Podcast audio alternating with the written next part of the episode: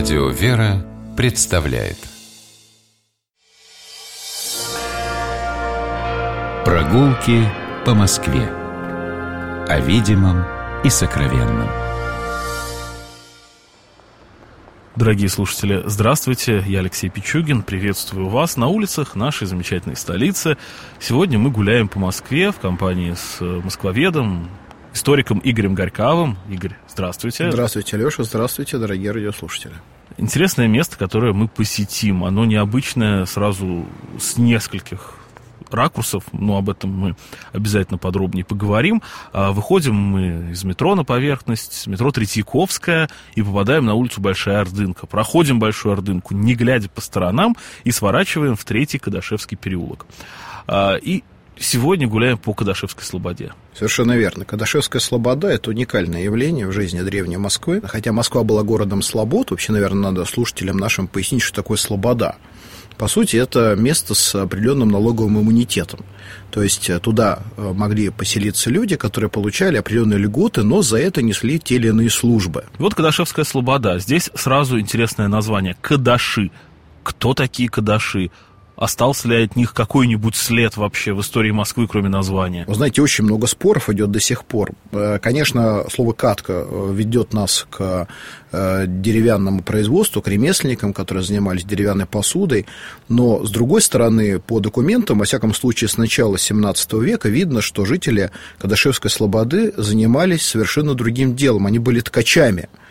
Это была особая слобода. То есть сначала были ткачи, да, все равно? А, может быть, до этого там действительно жили э, те, кто занимался деревянными э, разными ремеслами. Вот. Но ну, бочки делали. Бочки условно. делали. Вообще кадус по латыни – это глиняный сосуд, мера для оливкового масла, для вина. Но для этих ребят у нас есть гончарная слобода в районе Таганки. Верно.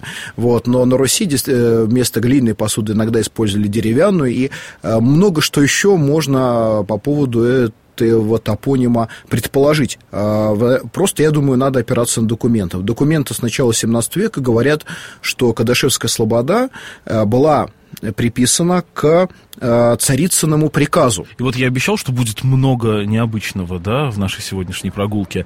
И первое, с чем мы сталкиваемся, что это единственная в Москве слобода с матриархатом. То есть везде, ну как же, у нас а, Москва средневековая, Москва нового времени. Естественно, там мужчины играли главенствующую роль. А в Кадашевской Слободе была царская ткачиха.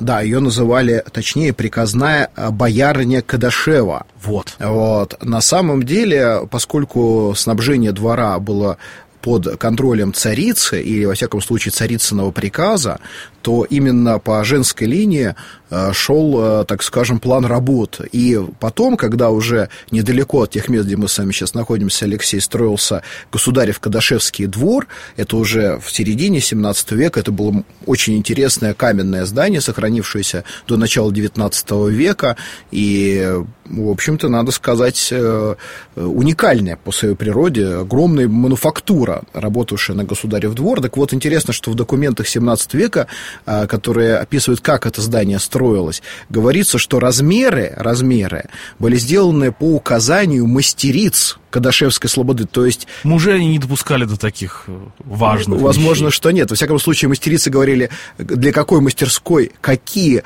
параметры помещения нужны, и вот именно по этим параметрам в данном случае цех мануфактуры строился. Еще любопытна одна вещь, связанная с этой слободой.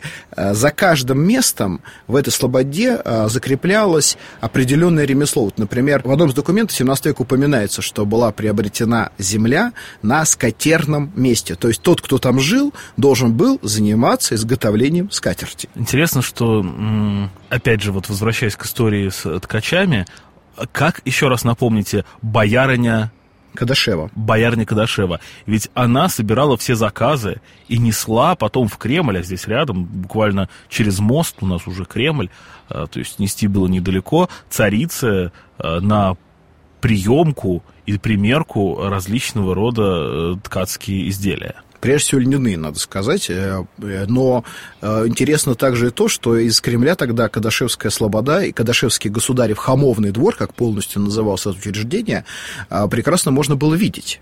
И ворота, парадный фасад этого государева двора смотрел не на улицу, проходившую рядом, а именно на Кремль. Так интересно, что из Кремля, если мы даже сейчас встанем в районе Соборной площади и посмотрим на Замоскворечье, первое, что мы увидим, и главной доминантой будет храм Воскресения Христова в Кадашевской Слободе. Совершенно верно. Надо сказать, что он возник здесь еще как деревянный в самом начале Кадашевской истории, 1493 году в документах упоминается церковь Воскресения, что на грязях. А грязями, собственно говоря, была вот эта старица реки Москвы, которая во время разлива действительно превращала всю местность эту в болото. А у нас этих грязей, как грязи, на самом деле, в Москве, потому что церковь строится на грязях на Покровке. Совершенно там верно. разливалось, мест, там местный ручей разливался. Здесь старица Москва реки разливалась. Но очень важно, что в 17 веке жители Кадашевской Слободы, благодаря, видимо, своим особым э, экономическим возможностям, благодаря связи с Кремлем, благодаря связи с э, царицыным приказом, они стали богатеть и уже не только занимались изготовлением ткани, но становились подрядчиками, в том числе и в строительных работах, занимались э, купеческим делом. И вот так э, из жителей Кадашевской Слободы выросла целая плеяда замечательных московских купцов и предпринимателей. А, кстати, термин «из грязи в князи» не отсюда ли пошел? Может быть, здесь он был э, уместен. И вот, во всяком случае, э, имена некоторых из этих купцов еще 17 века мы сейчас знаем благодаря тому, что они построили здесь замечательный храм Воскресения в Кадашах. Это, прежде всего, Кондрат э, Маркович Добрынин и его сын Лонгин Кондратович. Дело в том, что они, э, разбогатев, решили построить главный храм для жителей своей слободы. Храм Воскресения э, был сначала построен в камне в 1657 году, а потом в 1687 году был перестроен. И вот мы его видим почти таким, каким он возник в конце 17 века в советское время, я помню, меня уже даже, вернее, постсоветское время удивляли зеленые купола, но когда их позолотили некоторое время назад, я почему-то внутренне расстроился. Я понимаю, что наверняка они были золочеными когда-то, э, хотя тоже ведь не факт. Ну, скорее всего. А, но вот это вот зеленый цвет куполов, такой советский, а может быть еще и досоветский, он такой вот очень нежный, московский, и что-то в этом родное было. Да, надо сказать, что храм вообще удивительно наряден. Он, хотя и строился купцами, но строился с оглядкой на тогда уже самый распространенный модный в Москве архитектурный стиль нарышкинского барокко. И храм э, своей нарядностью превосходит, ну, наверное, все посадские храмы Москвы того времени. Он ярусный. Обратите внимание, что когда мы с вами сейчас на него смотрим, Алексей, да, мы видим, что, во-первых, у него высокий подклет. В подклете самостоятельный храм Успения Пресвятой Богородицы. Где Над... основном сейчас совершаются богослужения. Над подклетом идет гульбище, которое опоясывает практически весь храм. А уже в центре всего этого четверик, но четверик тоже с несколькими ярусами, которые поднимаются дальше-дальше к пятиглавию. И каждый из этих ярусов, сейчас мы это с вами тоже отметим, э, покрыт э, замечательными белокаменными украшениями, которые называются петушиный гребешок э, в московском народе и среди архитекторов. Надо сказать, что многие думают, что это покрашенные фрагменты, сделанные из кирпича или это лепнины. Нет, дорогие мои, вот это резьба по белому камню. И необыкновенная э, по красоте и, в общем-то, надо сказать, очень дорогая по исполнению. У меня свое воспоминание. Меня некоторое время назад, ну, сколько-то там, может быть, лет 10 назад, случайно вечером, в вечеру, э, заперли на колокольне Кадашевской Слободы. Сторож, э, мы туда с товарищем поднялись наверх, а сторож закрыл дверь, не зная, что мы еще там, и ушел. И мы не знали, как оттуда спуститься. Ну, потом, конечно, спустились, все хорошо.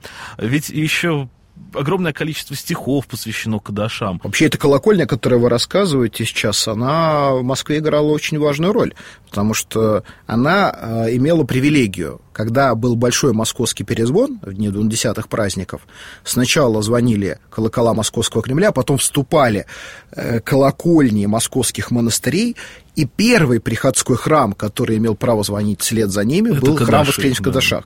Я помню, стихотворение такое было, ну вот мне так хочется, да, что-то такое процитировать про Кадаши. «Дома московского ампира, канал, вчерашняя вода, гремела варварская лира, я пел по-своему тогда». Как раз оно называется «Осталась церковь в Кадашах». Это стихотворение Владимира Владимира Бережкова, известного поэта и барда. И, кстати, еще вспоминая, да, про Кадаши, в Первом Кадашевском переулке а, стоит школа, до сих пор стоит, где когда-то образовалась знаменитая, одна из первых наших рок-групп «Машина времени».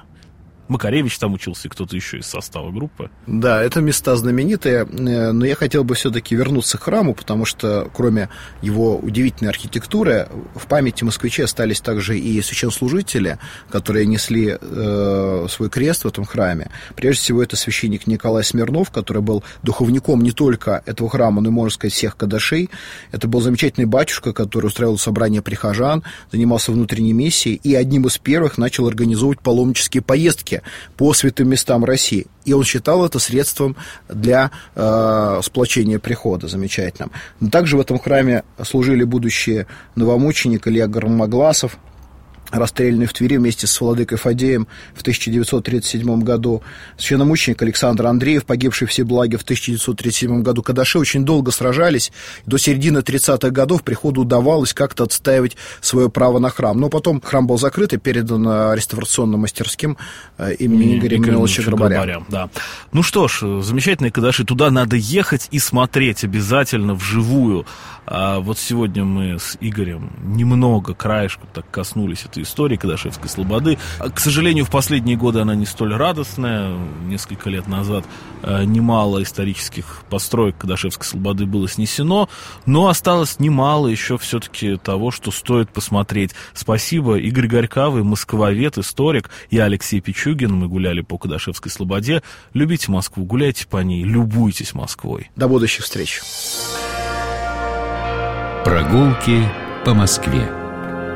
О видимом и сокровенном.